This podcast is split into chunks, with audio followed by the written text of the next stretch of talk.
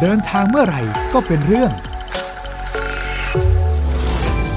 กับสวงสิทธิสมานในรายการเดินเล่าเอาเรื่อง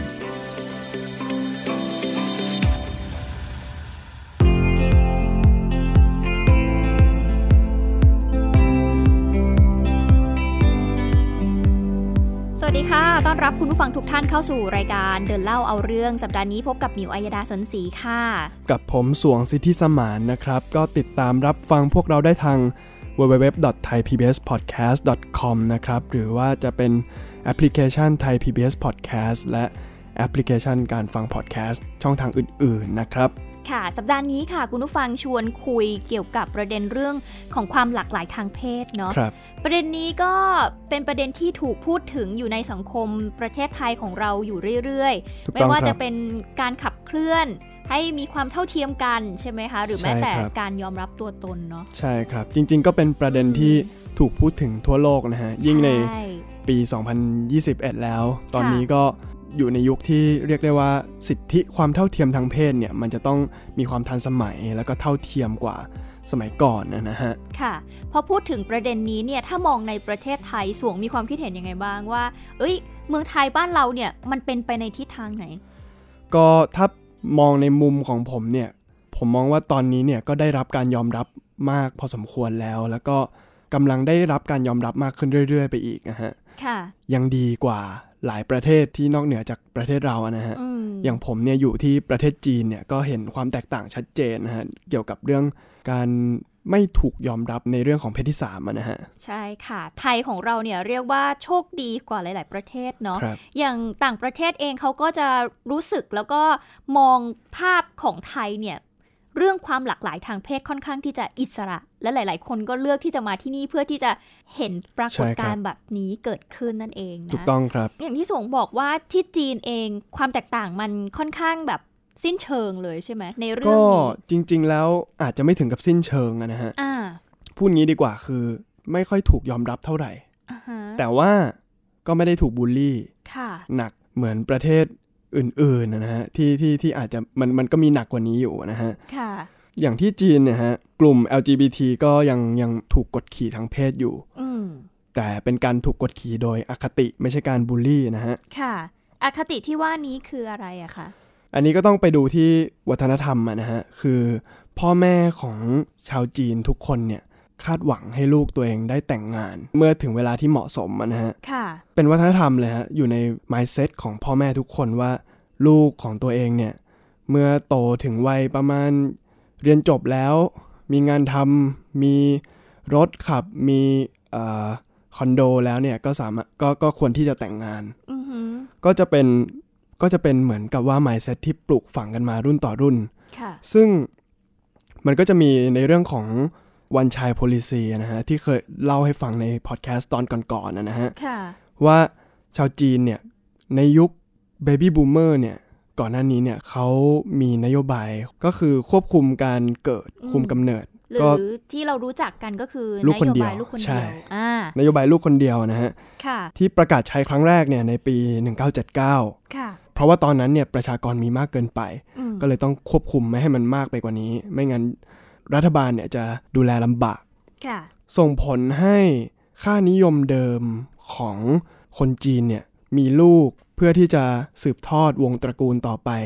เพราะฉะนั้นเขาก็เลยอยากได้ลูกผู้ชายมากกว่าลูกลูกสาว อืม เพราะว่าถ้าหากว่าลูกสาวเนี่ยก็ต้องแต่งแล้วก็ออกจากบ้านไป ค่ะ ก็จะไม่มีใครอยู่ดูแลพ่อแม่ แต่ในขณะที่ถ้าหากว่าได้เป็นลูกผู้ชายเนี่ยเวลาแต่งงานก็ยังได้ใช้สกุลเดิมอยู่ แล้วก็แต่งกับผู้หญิงก็แต่งเข้ามาในบ้าน เพราะฉะนั้นเนี่ยพ่อแม่ก็จะไม่ลำบากในบ้านปลายชีวิต ค่ะ เป็นเหตุให้คนจีนเนี่ยเลือกที่อยากจะมีลูกชายมากกว่าลูกสาว ค่ะ และด้วยความที่ในสมัยนี้เนี่ยคือต่อให้มีลูกสองคนได้แล้วเนี่ยไอ้ค่านิยมที่ว่าอยากมีลูกชายเนี่ยเพื่อสืบทอดวงตระกูลเนี่ยก็ยังก็ยังคงมีอยู่ ค่ะ โอเค ในเรื่องของความเท่าเทียมทางเพศชายกับหญิงเนี่ยค่อนข้างที่จะเท่าเทียมมากกว่าเมื่อก่อนเยอะแล้ว ค่ะ คือพัฒนาขึ้นมาเยอะมาก ซึ่งการได้ลูกสาวเนี่ยโอเคก็ดี แต่ถ้าได้ลูกชายเนี่ยนับว่าเป็นโชค อืม ที่ดีกว่าถ้าเทียบกับการได้ลูกสาวนะฮะ ค่ะ แต่ว่าการการที่เหมือนกับว่า มีลูกลูกชายของตัวเองเนี่ยเติบโตไป แล้วกลายเป็นว่าอ้าวไม่ใช่ผู้ชาย อืม เป็น LGBT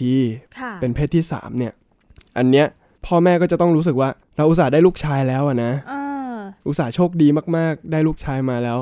แหมแต่สุดท้ายก็ไม่ใช่ผู้ชาย ก็ไม่ได้เป็นอย่างที่หวังเอาไว้ ใช่ เนาะอืม คือมันจะมีการคาดหวังว่า พอได้ลูกชายแล้วก็แต่งงานแต่งงานสืบทอดตระกูล มันก็จะมีวัฒนธรรมแบบนี้อยู่แล้วฮะในประเทศจีนมันก็จะมี มันก็จะซีเรียสมากครับ เรื่องแต่งงานอย่างผมตอนอยู่ในจีนเนี่ยมันก็จะมีตลาดนัดที่เขาเรียกว่าตลาดหาคู่ อ่า ก็คือพ่อแม่ก็จะเอาข้อมูลโปรไฟล์ของลูกตัวเองเนี่ยมา แปะไว้บนล่ม อืม เสร็จแล้วก็เอาร่มตั้งไว้กับพื้น แล้วคนที่จะมาช้อปปิ้งเนี่ยก็ก็ลองเดินดูว่าโปรไฟล์คนไหนเนี่ยเหมาะสม อะไรประประมาณเนี้ยนะฮะ คือมันก็จะคือคนจีนอะเนาะคนจีนเนี่ยเขาเขาอยากมีลูก อืม แล้วก็อยากให้ลูกมีหลานนะมันไม่เหมือนกับคนไทย ถ้าหากว่านำกรณีที่ผมเล่าเมื่อสักครู่นี้มา เปรียบเทียบกับที่ไทยนะฮะ ถ้าสมมุติว่าเรามีลูกสาวคนแรกเนี่ย ก็ยังไม่เป็นไร เรายังมีโอกาสมี ลูก ลู คนกที่สอง ลูกคนที่สอง ได้ คนที่สามที่เป็นเพศชาย ค่ะ แล้วถ้าหากว่าลูกคนที่สองที่เป็นเพศชายเนี่ยเป็นสาวไป อืม ก็ยังมีโอกาสที่จะมีคนต่อไปอีกนะฮะ ค่ะ คือคือความคือโอกาสในการมีลูกของประเทศไทยเนี่ยถือว่ามากกว่าประเทศจีน เพราะฉะนั้นเนี่ยเรื่องความซีเรียสเนี่ยมันก็เลยต่างกันนะฮะ มคือข้อมูลที่สวงอธิบายให้ฟังก็จะเป็นในแง่มุมของพ่อแม่เนาะที่เขา ครับ ก็มีความคาดหวังกับลูก อีกประเด็นหนึ่งที่พี่หมิวหาข้อมูลมาก็อาจจะแลกเปลี่ยนกับสวงด้วยเหมือนกัน ครับ จำได้ว่าเมื่อครั้งก่อนที่เราเคยคุยกันถึงเรื่องความกระตันยู ครับ ลูกเองที่ไม่สามารถที่จะแสดงตัวตนหรือว่าแสดงออกทาง ครับ ทางเพศได้ ครับ เนื่องมาจากเขาเองก็ อ๋อก ระตันยูต่อพ่อแม่ อืม ไม่อยากจะทำให้พ่อแม่ อืม แบบ ผิดหวัง เสียผิดหวังเสียใจ ใช่ อะไรแบบนี้ด้วยเหมือนกันใช่ไหม ใช่ประเด็นนี้ผมว่าต้องย้อนกลับไปดูที่คำสอนของขงจื้อเลยฮะ อ่า คือขงจื้อเนี่ยเขามี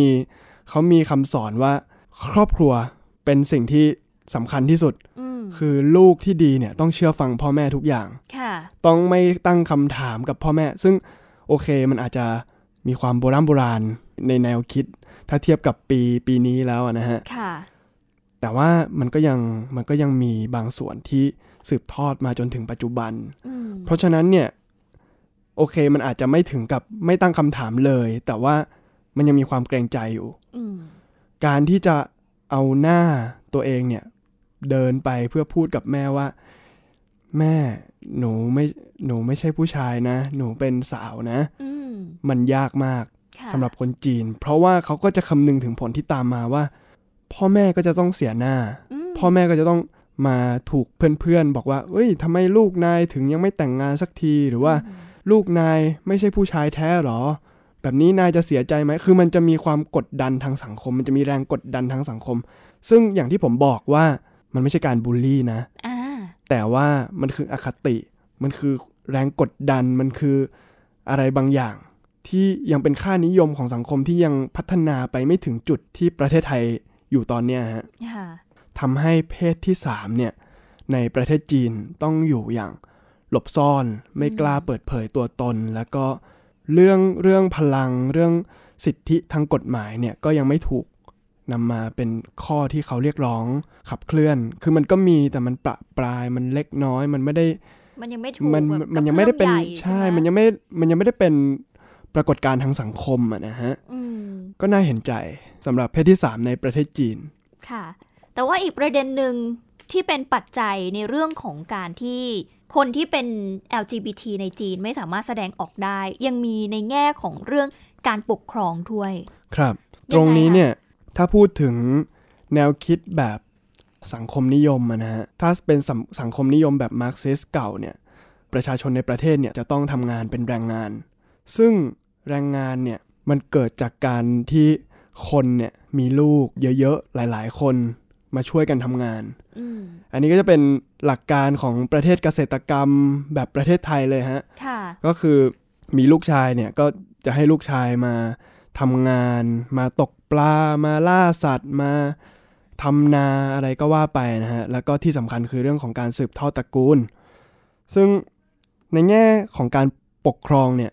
การเป็น LGBT ครับ มันไม่ผลิตลูก คือเพศเดียวกันรักกันเนี่ยมันจะทำให้คู่ชายหญิงหายไปละคู่หนึ่งอ่ะสองคู่ ซึ่งถ้าหากว่ามันกลายเป็นกระแสที่ ถูก ระดับ ยอม เมืองไทย รับ ที่ อ่า ใช่ ถูกยอมรับไปในระดับที่ทุกคนสามารถทำได้หมด มันก็จะเปิดโอกาสให้คนเนี่ยเลือกที่จะไม่มีลูก อืม เลือกที่จะเป็นเพศที่ 3 แล้วก็ไม่ผลิตแรงงาน ออกมา ซึ่งโอเคตรงตรงนี้เนี่ยมันมีประเด็นให้ดีเบตอีกเยอะนะฮะ ค่ะ เพราะว่าต่อให้ไปจำกัดอะไรเขาเนี่ย คือถ้าให้อิสระเนี่ยมันจะได้ความครีเอทีฟคือผมก็รู้สึกว่ากลุ่ม LGBT เนี่ยเป็นกลุ่มที่ค่อนข้างมีความคิดสร้างสรรค์ ค่ะ กว่าชายแท้ๆ กว่าหญิง อืม แท้ เขาเหมืๆพ อ อน สม มี ค แบบ วรใช่ พรสวรรค์บางอย่างใน ใช่ ตัว ใช่ เขาที่ ใช่ เขาได้ ซึ่ง มาเนอะ ซึ่งถ้าหากว่าได้รับการแบบเปิดรับมากๆเนี่ย ค่ะ ก็อาจจะเป็นประโยชน์ให้อ่าประเทศเนี่ยมันขับเคลื่อนไปในแนวทางที่สร้างสรรค์ อ่า แต่โอเค ประเทศจีนอาจจะยังต้องการแรงงาน เพราะฉะนั้นเนี่ยเขาก็เลยคิดว่ามันเป็นข้อเสียมากกว่าข้อดี อืม ที่จะเปิดให้เป็น LGBT 100% อ่า หรือว่ามีกฎหมายเข้ามาซับพอร์ต หรือว่ากระแสสังคมที่ไม่ถูกเซ็นเซอร์เลยอะไรประมาณเนี้ยฮะ ค่ะ ยิงสังคมผู้สูงอายุด้วย อ่า สังคมผู้สูงอายุเนี่ยก็คือจำนวนประชากรที่เป็นผู้สูงอายุเนี่ยมีมีมากจนรัฐเนี่ยต้องแบกเอาไว้ ในขณะเดียวกันเนี่ยการผลิตลูกเนี่ยน้อยลง กระแสการไม่มีลูก การไม่แต่งงาน หรือว่าการอยู่กินกันโดยที่ไม่มีลูกเนี่ยมันกำลังมา เริ่มเนอะอืม หรือมีลูกก็มีแค่นิดเดียว มีแค่คนสองคนก็พอแล้ว ค่ะ มันกำลังมา ในขณะที่ตอนนี้เนี่ยประเทศจีนเนี่ยกำลังจะมีเอ่อนโยบายลูกสามคนแล้วโอเค จากตอนแรกหนึ่งคนอ่ะมาเป็นสองคนแล้วก็จะเป็นสามคนละ ก็กลายเป็นว่าต่อให้มีกระแสมีลูกคนที่สามเนี่ย คนก็ยังไม่มีลูก อืม คนที่สองด้วยซ้ำ ค่ะ กลับเลือกที่จะมีแค่หนึ่งคนหรือว่าไม่มี อ่า เพราะฉะนั้นเนี่ยมันทำให้เป็นการยากที่ LGBT จะถูกเปิดรับเลย เพราะว่ามันสำคัญมากฮะคือมันต้องมีการผลิตประชากรไม่งั้นเนี่ยโอกาสในการเป็นสังคมผู้สูงอายุที่มันจะหนักขึ้นเรื่อยๆมันจะหนักขึ้นเรื่อยๆ ยิ่งในมิติของประเทศจีนที่เคยมีนโยบายลูกคนเดียวมาก่อนนะนะฮะ ค่ะ ก็มีข้อจำกัดเยอะ อืม ถ้าถ้ามองในมุมภาพรวมนะฮะอีกประเด็นหนึ่งก็เป็นเรื่องของตลาดคนจีน 1,400 ล้านคน ค่ะ อันนี้เนี่ยผมมองว่ามันเป็นสิ่งที่ดึงดูดการลงทุนจากต่างชาติ มันเนื้อหอมมากจีนจะเนื้อหอมมาก อืม เมื่อมีประชากร 1,400 ล้านคน แบรนด์ไหน ยี่ห้ออะไรดัง ๆ เนี่ยก็อยากจะมาตีตลาดในจีนให้ได้ อืม เพราะการตีตลาดในจีนได้เนี่ยเท่ากับว่าคุณได้ได้ ได้ ลูกค้า มหาศาล 1,400 ล้านคนเนี่ย อืม มันมันเหมือนแบบโอ้ยยิ่งกว่าถูกหวยอีกนะ อ่า เออ ก็เนี่ยฮะ value ของตลาดประเทศจีนเนี่ยคือประชากร 1,400 ล้านคน ค่ะ ซึ่งถ้าหากว่ามันลดลงเนี่ยจากการมีประชากรที่เป็น LGBT เนี่ยมันก็อาจจะทำให้การผลิตลูกเนี่ยลดลง ค่ะ แล้วก็จำนวนประชากรลดลง การลงทุนจากต่างชาติน้อยลง อืม ไปเรื่อยๆ อันนี้ก็เป็นอีกประเด็นหนึ่งที่ที่ดีเบตได้ ค่ะ นะฮะว่าถ้าหากว่าเขาเปิดให้มีอิสระมากกว่านี้ มันก็อาจจะเป็นที่ยอมรับในเวทีโลกมากกว่านี้หรือเปล่า ค่ะ อันนี้ก็เป็นเรื่องที่ไปดีเบตกันเองนะฮะผม อ่า ผมไม่ยุ่ง แต่เอาจริง ๆ แล้วเนี่ยประเทศจีนอย่างที่เราทราบกันดีเนาะว่า เวลาที่เขามีนโยบายใหญ่ของจีนหรือว่าสิ่ง ครับ ที่เป็นเป้าหมายหรือเป็นธงของเขาอยู่แล้วเนี่ย เขาค่อนข้างที่จะเข้มแข็งและแข็งแรงในในในตรงนั้นเนาะเลยทำให้ ใช่ครับ มันเป็นเรื่องยากเหมือนกัน เพราะว่าเหมือนเขาก็มีเป้าหมาย มีจุด อืม ประสงค์ของเขาอยู่แล้วว่าที่เป็นแบบนี้มันมีสาเหตุมาจากอะไรบ้าง ต้องครับ และยิ่งประกอบกับความเชื่อวัฒนธรรมเดิมๆ ที่มันเสริมกันไปเนี่ยประเด็นนี้เลยยิ่งยิ่งถูกพูดถึงน้อยเข้าไปอีกนะคะ ใช่ครับ แต่ว่าถ้าถามว่าแล้วในประเทศจีนเนี่ย เอาจริง ๆ มีคนกลุ่มนี้อยู่ไหมมากน้อยแค่ไหน มีเพื่อนผมก็เป็นนะ อ่าฮะ เพื่อนผมที่เป็นเพื่อนคนจีนคนแรกเลยเนี่ยคือ LGBT ค่ะ คือเขามาจีบผมด้วยซ้ำแล้ว แต่ว่าโอเค เรา อ่าแล้วคนละไทป์กันนะ เฟรนด์โซน โอเค ผมเอ่อมันไม่ใช่มันไม่ใช่แนวของผมอะนะฮะ อืม ก็ก็เป็นเพื่อนกันอยู่ ค่ะ ทุกวันนี้ จริง ๆเขาก็เปิดตัวชัดเจนนะ แล้วก็ได้รับการยอมรับจากพ่อแม่ อืม อยู่แล้วคนนี้ก็เลยผมมองว่าถือว่าโชคดี ก็ถือเป็นเปอร์เซ็นต์เล็ก ๆ ที่อยู่ในจีนใช่ไหม ซึ่งมันก็คือเซี่ยงไฮ้อะฮะ เซี่ยงไฮ้เนี่ยมันค่อนข้างที่จะเปิดกว่า อืม เมืองอื่น แต่ว่าถ้าไปพูดถึงชนบทเนี่ยไอ้ค่านิยมเก่าๆเนี่ย คือเรากำลังพูดถึงชนบท อืม พูดถึง อ่าเมืองที่ไม่ใช่เมืองใหญ่ แต่ถ้าเป็นเมืองใหญ่ตอนนี้ก็ก็ไม่ต่างกับประเทศไทยมากแล้วฮะ แต่ถ้าหากว่าพูดถึงว่ามีกลุ่มไหม คือเขาอาจจะอยู่อยู่กันเดี่ยวๆ แต่ว่าถามว่ามีกลุ่มไหมเนี่ย จริงๆ ไปค้นหาข้อมูลดูนะฮะว่า เดือนพฤศจิกายนปี 2019เนี่ยฮะมีกลุ่มผู้สนับสนุนที่ต้องการจะดันเรื่อง LGBT เนี่ยในจีนประมาณ 200,000 คน อ่า 200,000 คนก็ก็เป็นจำนวนที่ เยอะอยู่นะ เยอะอยู่ครับ เยอะ ค่ะ อยู่ เป็นการรวมพลังเพื่อบอกเล่าเรื่องราว เกี่ยวกับความรักในเพศเดียวกันของตัวเองลงไปในอินเทอร์เน็ต ในช่องทางต่างๆ ในสื่อหรือว่าบางคนก็ออกมาที่ท้องถนนนะนะฮะ ค่ะ เพื่อที่จะกระเตื้องแล้วก็พูดถึงเรื่องของการผลักดันนโยบาย ให้เพศเดียวกันเนี่ยแต่งงานกันได้หรือว่า อืม เป็นการมีสิทธิ์ต่างๆ เกี่ยวกับเพศที่สามอะนะฮะ ค่ะ ซึ่งตรงนี้เนี่ยจริง ๆ มันก็ยังไม่เกิดการกระเตื้องอะไรขนาดนั้น เพียงแต่ว่าอาจจะถือว่าเป็นการแสดงสัญลักษณ์ครั้งแรก ๆสำหรับสังคม LGBT ของประเทศจีนนะนะครับ ค่ะ ก็ตอนนี้เนี่ยก็ยังไม่ถูกกฎหมายซะทีเดียว แต่ว่ามันก็มีมันก็มีการร่างกฎหมายเรื่องการสมรสของเพศเดียวกันเนี่ย ซึ่งก็ ก็อยู่ในกระบวนการของการ ใช่ ร่างอยู่ ใช่ใช่ อืม ก็ยังไม่ได้ยังไม่ได้ถูกบังคับใช้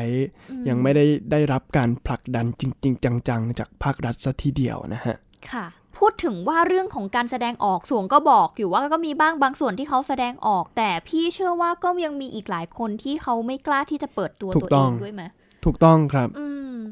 มีอีกกรณีหนึ่งที่ที่ผมว่าน่าสนใจนะฮะ ค่ะ เป็นเรื่องของการใช้แอปพลิเคชัน เป็นแอปหาคู่ แต่ว่ามันไม่ใช่ Tinder หรือว่าไม่ใช่แอปที่แบบว่าที่เราเราเนี่ยใช้กันอยู่ ค่ะ มันมันมีความพิเศษกว่านั้น อ่า สำหรั ยังไง แอปนี้ ค่ะ แอปนี้นะฮะ เป็นแอปที่เอ่อภาษาอังกฤษเรียกว่า iHomo ค่ะ ถ้าภาษาจีนเรียกว่าซิ่งหุ้น ก็จะเป็นแอปที่จับคู่สำหรับแต่งงาน อืม ของชาวเพศที่ 3 ค่ะ แต่ว่าแต่งงานเนี่ยคือแต่งงานเฟกๆแต่งงาน บังหน้า แต่งงานบังหน้า อืม อ่ะถ้าพูดอย่างนี้อาจจะไม่เห็นภาพ ก็ต้องยกตัวอย่าง สมมุติเนี่ยผมชอบผู้ชาย ผมรักผู้ชาย แล้วผมมีแฟนเป็นผู้ชาย อืม ก็อยู่กินร่วมกันฉันคู่รักเลย ค่ะ ในขณะที่พ่อของผมเนี่ย อ๋อ อยากให้ผมแต่งงาน อืมอืมอืม แต่ผมก็ไม่กล้าบอกพ่อว่า ผม พ่ ไม่ได้ชอบผู้หญิง เออ นะ ผมมีแฟนเป็นผู้ชายนะ เออ ถ้าผมจะแต่งงานผมอยากแต่งกับผู้ชาย เออ ก็ไม่สามารถบอกได้ ค่ะ ทีนี้เนี่ยก็ต้องเข้ามาในแอปนี้เพื่อหาว่า มีผู้หญิงคนไหนที่มีสถานการณ์เดียวกันกับเราเกิดขึ้นบ้าง สมมุติ ผมปัดไปเจอพี่หมิว อ่า พี่หมิวก็มีความ ค่ะผู้ อยาก ชา หาย ผู้ชายแต่งงาน เออ บังหน้าเพื่อตบตาพ่อแม่ ค่ะ แต่จริงๆแล้วไปคบกับ ผู้ ผู้ ห ห ญิ ญิ งด้วงย อยู่ กัน อีกคนนึง อือหือ ทีนี้เนี่ยผมเจอพี่หมิวแล้วก็ดีลกันว่า โอเค เรามาแต่งงานกันเถอะ เพื่อที่จะหลอกพ่อแม่ของเรา อือหือ ก็แต่งงานกัน แล้วก็แยกกันอยู่ ค่ะ ก็ไปอยู่กับคู่รักของตัวเอง พี่หมิวก็ไปอยู่กับคู่รักของพี่หมิว อืม ส่วนผมเนี่ยก็อยู่กับคู่รักของผม วันเชงเม้ง วันตรุษจีน วันปีใหม่อะไร ก็ก็ ค่อย ว่า ควง ก็ นไป ก็ค่อยควงกันไป อ่า แสดงกันเหมือนว่ารักกันดี อืม เหมือนกับว่าเอ่อไม่มีอะไร ไม่มีอะไรเกิดขึ้น มันไปถึงขั้นนั้นเลยเนาะ ครับ เออ ในหัวข้อนี้ก็อาจจะมองได้สองเรื่องนะฮะ ค่ะ เรื่องหนึ่งคือเรื่องของนวัตกรรม คือความคิดที่แบบว่าสร้างสรรค์จัดเลยอะ อืม สร้างสรรค์มาก ซึ่งไม่รู้ว่าเป็นฝีมือของใคร เออ ใครที่เป็นคนคิดแอปนี้นะฮะ ค่ะ อีกประเด็นหนึ่งก็คือคุณต้องอยู่แบบหลบซ่อนกันขนาดนี้ มันก็น่าเห็นใจนะค เป็น รับ ความทุกข์ใจอย่างหนึ่งเหมือนกันเนาะ ถูกต้อง ค่ะอ่ะ แต่พอพูดถึงภาพของความเขาเรียกว่าประเด็นเรื่อง LGBT ทั้งหมดทั้งมวล ครับ ที่เราพูดคุยกันมา ก็ค่อนข้างยากในเรื่องของการแสดงออก ใช่ จ ค ริง รั ๆ บ เนี่ยประเด็นที่มาคุยกันวันนี้ค่ะ คุณผู้ฟังไม่ได้อะไรเลย หมิวแค่ตั้งคำถามกับสวงว่า อยากรู้ว่า LGBT ในจีนเป็นยังไง เพราะว่าเห็นซีรีส์วายของไทยเนี่ย อืม ไปโด่งดังที่นู่นแบบเยอะมาก ก็เลยอยากรู้ว่า เอ๊ะทำไมมันรู้สึกย้อนแย้งกันจังเลย อืม จีนไม่ยอมรับในความหลากหลาย แต่ว่าทำไมสื่อไทยอย่างซีรีส์วายหรือซีรีส์ของเพศทางเลือกเนี่ย มันไปดังที่นู่นมาก ศิลปินนักแสดงหลาย ๆ คนนี่โอ้โห อืม มีแม่ยก ครับ ที่เป็นคนจีนแบบเยอะมากจริง เขาเรียกว่าอะไรนะ แม่จีน ๆ ไหม แม่จีนแม่ แม่จี จีน น เอออแม่ ม จีนแบบเยอะมาก ครับ เออประเด็นนี้มันยังไงคะคุณอยากรู้ว่า เอ้ยจริง ๆเขาก็ยังเปิดรับสื่อหรือ หรือยังไงไม่เข้าใจ จริง ๆ เรื่องเรื่องวายเนี่ย มันมันมีมาสักพักหนึ่งแล้วนะฮะ ค่ะ ซึ่งก่อนหน้านี้เนี่ยมันจะเป็นเรื่องของหนังสืออ ม การเขียนนิยาย การเขียนบล็อกทางอินเทอร์เน็ตว่ารักรวมเพศ เป็นการแบบว่าเหมือนจิ้นผู้ชาย เป็นนิยาย เป็นการ์ตูนอะไรก็ว่าไป ซึ่งไม่นานมานี้ก็เพิ่งจะมีกระแสที่เป็นซีรีส์วายนะฮะ ค่ะ เข้าไปตีตลาดในจีนได้ แล้วก็ทำเม็ดเงินมหาศาลให้กับประเทศไทยด้วย โอ้โห ไทยนี่เรียกว่าเป็นอุตสาหกรรมซีรีส์วายที่ ใช่ อยู่อันดับแบบท็อปท็อป แซงเกาหลียังครับ จริง ๆ ถ้าจะบอกว่าอุตสาหกรรมเคป๊อปคือเกาหลี แต่อุตสาหกรรมซีรีส์วายคือของไทย ต้องพูด อืม อย่างนี้เลย ครับ ในประเทศจีนเนี่ย คือผมก็ติดตามข่าวสารอยู่ตลอดจำได้ว่าปีที่แล้วก็มีดราม่าที่เอ่อดาราคนหนึ่งอันนั้นก็ต้องลองไปติดตามกันดูนะฮะมันเกิดจากเรื่องซีรีส์วายนี่แหละ ค่ะ แต่ว่าที่จะมาบอกเนี่ยคือถึงแม้ว่า LGBT เนี่ยจะไม่ถูกยอมรับ แต่ว่ามีคนที่ชอบอะไรแบบนี้อยู่มาก ค่ะ ถึงมากมาก อื มากที่สุดเลยฮะ ค่ะ เยอะแล้วก็มันทำให้คือภาครัฐเนี่ยคือเขาก็ไม่ได้ปฏิเสธนะ อืม แต่ว่าด้วยความที่มันต้องควบคุมมันต้องมันต้องมีการเซ็นเซอร์ฮะผมจำได้ว่ามันมีข้อห้ามอยู่ว่า ห้ามไม่ให้มีฉากร่วมเพศ อืม ไม่ให้มีฉากเหมือนกับว่าเป็นฉากรักกันฉากกอดกันจูบกันอะไรทำนองเนี่ยฮะ ค่ะ ก็น่าเห็นใจที่แม่จีนทั้งหลายเนี่ยจะได้เห็นภาพแค่จิ้นกันเฉย อ่า ๆคือก็จิ้นกันก็ดูออกว่ารักกัน แต่ว่ามันจะไอ ก็ไม่ ฉา ได้ ก ไป ที่แบบ ไกล กอด ใช่ไหม จูบกันนี้ก็จะ อืม ถูกตัดออกไป อือหือ ก็จะเซ็นเซอร์นะฮะ ค่ะ อันนี้ก็ก็น่าเห็นใจเขา อืม ที่จะบอกเนี่ยก็คือมันไม่ได้ถึงกับปิดนะฮะแต่ว่ายอมรับแบบแค่ครึ่งครึ่งๆกลางๆ อืม แล้วก็ให้ดูได้ในสถานที่ที่ private ค่ะ ดูคนเดียวก็ดูไป ดูในอินเทอร์เน็ตไป แต่ไม่ให้ฉายในโรงสาธารณะ อืม เอ่ออยากดูรูปอยากดูอะไรดูในมือถือตัวเองได้ แต่ไม่ให้มีการลงในป้ายโฆษณา หรือว่าติดอยู่บนป้ายสาธารณะ ก็คือสื่อหลักไม่ให้ ใช่ มีใช่ไหม ใช่ คะ แบบพวก ใช่ ป้ายโฆษณา โฆษณาต่างๆ ละครทีวี นู่นนั่นนี่ก็คือห้ามมี ถูก แต่ ต้อง ถ้าคุณ ครั จะ บ ไปดูคุณก็ต้องไปดูแบบ ดูของตัวเองไปหา ลับๆ ดูเอาเอง ไปดูในอินเทอร์เน็ต ว็บ เอาเอ อะไร ง อย่างนี้อ่าฮะ ซึ่งแม่จีนทั้งหลายเนี่ยก็คืออินเทอร์เน็ตทั้งนั้นเลยฮะ อืม บางทีก็เป็นมุด VPN มาดู ค่ะ ในเว็บของไทยนะฮะ อ่า ก็ยังถือว่าถูกปิดกั้นนะฮะ แล้วก็ยังต้องหลบซ่อนในการเสพสื่อประเภทนี้ อืม ซึ่งการแบนซีรีส์วายเนี่ย คือซีรีส์วายเนี่ยมันไม่ใช่สิ่งเดียวที่ถูกแบนที่ถูกเซ็นเซอร์ในประเทศจีนนะฮะ ค่ะ ก็จะมีเรื่องของหนังผีเกี่ยวกับพูดผีปีศาจอะไรต่างๆ ที่มันเป็นเรื่องเหนือธรรมชาติเนี่ยก็ก็ยังถูกห้ามในจีน เพราะว่า ค่ะ เป็นการป้องกันความเชื่องมงาย การนับถือศาสนา ที่มันอาจจะมามีผลทางการเมืองได้นะครับ อืม อีกเรื่องหนึ่งก็คือเรื่องของการก่ออาชญากรรมโดยเยาวชนที่ ค่ะ ต้องถูกเซ็นเซอร์ อันนี้ก็จะไม่ให้มี ก็คือเป็นเรื่องความ ใน รุ สื่ น อ แร จี ง น ของเด็ก ใช่ ใช่ไหม ครั คะ บ อ่า ก็ประมาณนี้แหละฮะที่ที่ที่ถูกเซ็นเซอร์ แล้วก็ อืม ด้วยเหตุผลก็ก็อย่างที่เล่าไปเมื่อต้นคลิปก็คือเขายังไม่สามารถเปิดได้ร้อยเปอร์เซ็นเพราะว่ามันจะมีปัญหาในเรื่องของ 1 เรื่องประชากร 2 คือ มันจะทำให้มูลค่าทางตลาดเนี่ยหรือว่าในเรื่องของสังคมผู้สูงอายุเนี่ยกลายเป็นปัญหาต่อๆไปนะฮะ แต่เอาจริง ๆ ก็เหมือนจีนก็ปิดตาข้างหนึ่งเนาะ ครับ ใช่ไหมคะก็ก็ไม่ได้ห้ามแต่ว่าก็ต้องมีขอบเขตก็ต้องมีข้อบังคับอ ครั ยู่ บก็ถ้าคุณอยากจะดูก็ต้องพยายามกว่าคนอื่นนิดนึง อ่าแต่ว่าอย่างที่หมิวบอกไปว่าเอ้ยมันเป็นปรากฏการณ์ที่เกิดขึ้นที่ค่อนข้างย้อนแยงเนาะ ครับย้อ ศิ นแย้ ล ง ปินแบบว่าโอ้โหไทยบ้านเรานี่ไปกอบโกยเงินจากจีนนี่เยอะมากเลย ใช่ นะเขามีแม่จีนแบบเยอะมาก ใช่ หลายคนเลือกที่จะไปแบบว่าเดบิวต์หรือว่าไปไปทำงานที่จีนหลายปี ใช่ อะไรอย่าง ครับ เงี้ยแบบเยอะมากจริง อย่างผมมีน้องคนหนึ่งเป็นรุ่นน้องที่โรงเรียนนะนะฮะ ๆ ค่ะ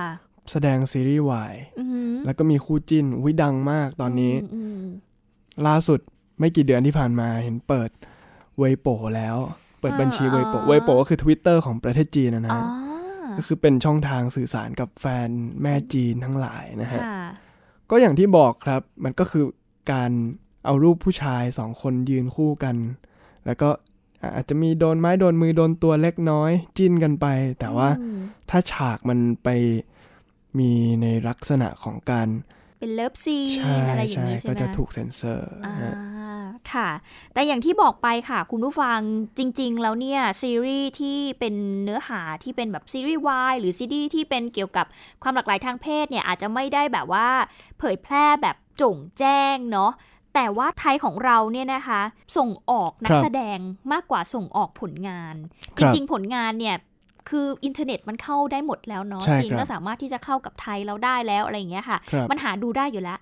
หลังจากนั้นเนี่ยก็จะเป็นกระบวนการของการแบบส่งออกศิลปิน อืม ไปเพื่อเป็นอุตสาหกรรมในการ ครั ที่ บ จะสร้างรายได้ให้กับประเทศไปนะคะ ซึ่งก็เรียกได้ว่า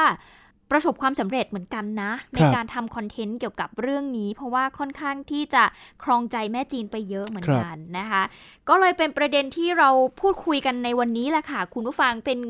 ความอยากรู้อยากเห็นส่วนตัว รู้สึกว่า ครั เอ๊ะ บ ทำไม เพราะอะไรก็เลย แต่จริงๆผม อืม ผมได้ยินว่าเรื่องการจิ้นนะฮะ อ่าฮะ การจิ้นผู้ชาย ค่ะ มันไปถึงแม่จีนเมื่อตั้งแต่ 10 ปีที่แล้วด้วยซ้ำนะ โอ้ ฮะ จริงๆ เนี่ยเรื่องแรกๆ เอ้ยจริง ๆ เนี่ยที่จีนเนี่ยเขาเขามีเนื้อหานี้มาก่อนหน้านี้แล้วนะ ใช่ครับ จริงเป็นเป็นของจีนเลย แต่ว่าก็ถูกห้ามถูกแบรนด์มาเรื่อยๆ จนแบบว่าถึงขั้นกับไม่มี แต่ทีเนี้ยมันก็เริ่มมามีเรื่อง ครับ แรกๆ ใช่ไหม รักแห่งสยาม ถูกต้อง า อ่าปีสอง มา พั ริ น โอเมาเลอร์ใช่ไหมฮะ ใช่มาริโอมอลอุ้ยตอนนั้นในไทยก็คือดังมาก โอ้ ๆ และยิ่งไปจีนก็คือแบบดังมาก ค แต่ รับ เอาจริง ๆ ประเด็นนี้เนี่ยมีอีกอีกหน่อยหนึงที่อยากจะเสริมนะคะเขาก็บอกว่าเอ่ออย่างปี 1997 เนี่ยจีนเอง แต่ก่อนเนี่ยเขามีโทษนะ ครับ ถ้าพูดถึงเรื่องของการลักเพศ อ่า เดียวกันเขามีกฎหมายที่ อ่า แบบ อันนั้นคืออดีต อ่าแต่ว่าตอนนี้ก็คือถูกถอ ใช่ นไปแล้ว มันมันเคยถึงขั้นว่า การรักเพศที่สามเนี่ย อืม หรือว่าการการรักเพศเดียวกันเนี่ย มันเป็นอาการทางจิตเวชเลย อ่า เมื่อก่อนนะฮะ ค่ะ ก็อุ้ยร้ายแรงจนถึงขั้นว่าแบบใครรู้ตัวว่าเป็นเป็นเกย์หรือว่าเป็นชอบเพศเดียวกันเนี่ย ก็จะถูกส่งเข้าไปใน สถาน สถานที่บางอย่าง อืม และเพื่อที่จะดัดนิสัยให้กลับมาเป็นปกติคำว่าปกติเนี่ย อ่า ก็ไม่ว่าจะเป็นการทรมานด้วยการขังเดียว การ อืม เอาน้ำไฟฟ้าช็อตอะไรต่างๆ ไม่อยากจะพูดมัน ค่อนข้างโหดร้าย ใช่ เนาะ โหดร้ายกว่าสมัยนี้มาก ค่ะ ฮะ แต่ว่าก็ถูกยกเลิกไปแล้ว อะไรแบบนี้ ถูก ใช่ ย ไห ก ม เลิก คะ ไปแล้ว ทั้ง ฮะ โดยกฎหมายแล้วก็โดยการกระทำเนาะ ใช่ครับ ซึ่งจริงๆ สมัยนี้ก็ยังพอมีอยู่ อืม แต่ว่ามันเป็นแบบผิดกฎหมาย อื มากกว่า อืมอืม ก็จะเป็นการที่เหมือนกับว่า แอบทำลับๆล่อๆ ด้วยการแบบว่า แม่แอบมีคอนแทคแล้วก็ส่งลูกไปแบบ เธอฉันปรึกษาหน่อยสิว่า ลูกฉันเป็นโอเค ส่งมาให้พวกเรา แล้วก็ส่งไปดัด ซึ่งตรงนี้เนี่ยเป็นปัญหาที่ยังแก้ไม่ได้ เนื่องจากว่า พอส่งไปบำบัดเนี่ย เขาใช้คำว่าบำบัด ลูกที่ถูกบำบัดเนี่ยก็ไม่สามารถไปแจ้งความได้ อืม เพราะว่ามันจะเกิดความอับอาย ะ เหมือนกับผู้หญิงที่ถูกข่มขืน ค่ะ แต่ไม่กล้าไปแจ้งความ อันนี้กรณี ก็ เดียวกัน อืม คือไม่กล้ากลัวว่าจะเสียหน้านะฮะในสังคมไม่มีที่ยืนในสังคม อืม ก็ยังคงเป็นปัญหาอยู่ถึงทุกวันนี้นะครับ ค่ะ เอาล่ะ หายสงสัยและสำหรับประเด็นนี้นะคะ มันก็มีประเด็นที่เกี่ยวเนื่องเชื่อมโยงกันทั้งในแง่ของวัฒนธรรม ความเชื่อ ครับ ที่เขามีมารวมไปถึงนโยบายของประเทศด้วย ครับ นะคะ ก็ค่อนข้างจะยิ่งใหญ่อยู่เหมือนกัน ลึกนะฮะ ลึก จริง มาก ๆ จริง ๆ คือถ้ามองเรื่องนี้เนี่ยมันต้องมองย้อนกลับไปตั้งแต่ อืม เรื่องของจื้อเรื่องวันชาย policy เรื่อง า เออการเป็นรัฐสังคมนิยม การแรงงานต่างๆนะฮะ ค่ะ กว่าจะพัฒนาจนมาถึงปัจจุบันเนี่ย ถือว่ามาไกลพอสมควรละแตแต่ว่ามันก็ต้องไปไกลกว่านี้ในอนาคตนะครับ ค่ะ ก็วันนี้ก็หมดเวลาลงแล้วนะครับสำหรับพวกเราในรายการเดินเล่าเอาเรื่องนะครับ ติดตามพวกเราได้ทาง www.thaipbspodcast.com หรือว่าจะทางแอปพลิเคชัน Thai PBS Podcast นะครับ รวมถึงแอปพลิเคชันฟัง podcast อื่น ๆ ด้วยนะครับสำหรับวันนี้พวกเราลาไปก่อน สวัสดีครับ สวัสดีค่ะ